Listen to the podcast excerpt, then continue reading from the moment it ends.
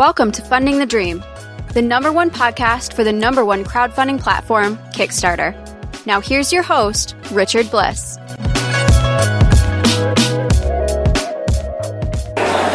This is Richard Bliss, and I'm still here at Protospiel in San Jose. We're having a great convention, tons of people showing off great games and projects. And my next guest is someone who's been on the show before, a great friend who's been by my home to play games, and I want to welcome Brian Henk.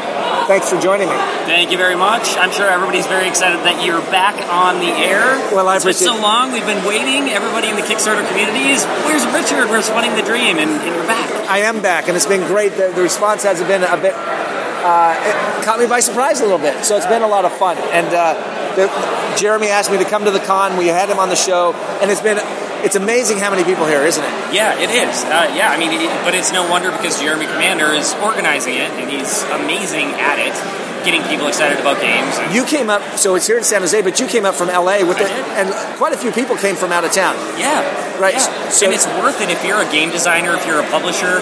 Uh, I mean, I'm looking around here, and, and we have you know hundred people here or more. Uh, more than that, uh, right now in this room, just playing game after game after game, and Of unpublished, Yeah. unfinished Yeah. prototype games, so it's been interesting. So Brian is with Overworld Games, and you've had some success on Kickstarter. Do you have anything coming out on Kickstarter anytime soon? we do yes, seven successful campaigns so far. We've got number eight uh, coming, Barker's Row. Okay, and you're And- demonstrating it here at the show. I am, yeah, yeah. This is uh, everybody has different levels of games. Uh, Barker's Row is an example of something that's pretty much ready to go. But what we're doing is blind play testing. So just putting the game out in front of uh, a group of people who've never played it before, handing them the rules. I can't say anything, and then I just let them play and figure it out. And then I watch them, and when they come into a, a, a, a problem, they get confused about the rules. They get a rule wrong. Uh, I can't say like, no, no, you got to do it this way. I got to let them go. But it gives me uh, a, a great view of what someone's going to get when they get that game at home. They're going to So- open it up and Right, so you've play tested this game over and over. You put a lot of development into it. You bring it here. You put it. I, we just walked by your table, and there's a family sitting down. They've opened the rules, and they're trying to figure out how to play this game. Right? Yep, and I yep. noticed that you were like, "Oh, you didn't even want to." Does it still surprise you how sometimes you miss some obvious things? Yeah, definitely, definitely. Yeah. So this is game number eight, you know, for us, uh, and and and still we're we're learning every time. Every game we get better at writing rules and making it easier to understand. Uh, but we also have fairly simple games. I mean, that's kind of you know our core strategy is to make games that are easy to learn and quick to play. Uh, and so for somebody who's making a Euro game, uh, it would be so much harder when you have a huge board of things going on. Lots of mechanics that will interact differently, so it's even harder for, for a, a, a more of a Euro company. So when you get re- anything that you're doing different, how has Kickstarter changed from now from when you first started? What are, what are we looking doing different this time? I mean, oh man, every little piece of it, you can get better, and we get better at it every time. Getting people to come on the first day, you know, finding ways to do that, you know, to use like a, you know. So what are some things that you're doing to yeah, get people coming? yeah. coming? So uh, we've tried Prefundia, which is just kind of a landing page where people can put their email address in. So you're you're getting ready for your Kickstarter campaign. You're trying to get people excited about it. So there's got to be a, a funnel somewhere you can funnel all of that attention into. It could be a Prefundia Sorry, page. can you replay this? Go ahead. Close the room over here so you guys can have to tap it. Go ahead.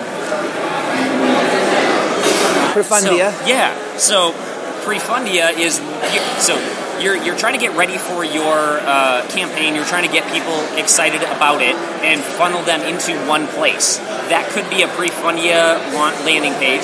It could be a Facebook group that you get uh, somebody to click going to. It could be your your newsletter just to get them to join. But there's a lot of ways to do it. Um, so we've tried Prefundia. That works pretty well. We're trying Crowdster this time. It's very similar. It has some additional features. Um, And then coming to the events like this, right, where you collect the names, people find out about the game. But but instead of just having them write down their email address, which you might not be able to read, it's a little weird to have to just say like, here, please sign up for this thing. People don't really like that as much as you know. Uh, here here's a here's a link to it with a QR code to go to this landing page or Facebook group or whatever it is. So you can get people who are interested because they now know how to play it um, and and who might want to back um, and just find an easy way for them to do it. So we're trying different ways. We don't know what's the best way right now, but Right. we're trying a Facebook group right now and a Crowdster page. So And this is your, like you said, your eighth project. yeah, Right? How, how, what was the last one you did? Leaders of Euphoria, the one with uh, Jamey. Jimmy Stegmaier. And Yeah. how well did that one do? Uh, we had 2,000 backers and $80,000 raised. Now it's interesting because nowadays we lead with the number of backers much more than the money because it's the The number. money doesn't matter, and, and people think it does. I mean, it matters, but that's not what's important. It's about the backers. You're definitely right about that. And I've been on the show many times and in my writings many times saying crowdfunding, you don't have a funding problem, you have a crowd problem. Yeah. And you need to solve that crowd problem and the funding problem will kind of go away. And with Yeah. 2,000 backers for, was that an expansion for Euphoria? No, no, it's a, it's a, it's good cop, bad cop is the engine of the game, and then uh, Stonemaier Games Euphoria theme on top of it. Got it. So it's kind of a nice That one did well. And you're doing this full time, right? No, I'm not. No? I'm not. No, I could be, uh, but I, I don't want to take any risks. I don't want to take financial risks. Um, I mean, if I was, if I if I needed to, I could definitely just start doing it. But um, I live in uh, San Francisco Bay Area and then down to LA, so high cost of living. So it's kind of hard to do that. I also Sure. have student loans. so right now, it's interesting. I'm putting uh, my partner and I are, are taking profits from the company. We're reinvesting a lot of it, but we're also taking some for ourselves. I'm putting all everything I get into paying off my student loans. Sure. Once that gets to zero, then I'm going to go full time. So, but I, I don't.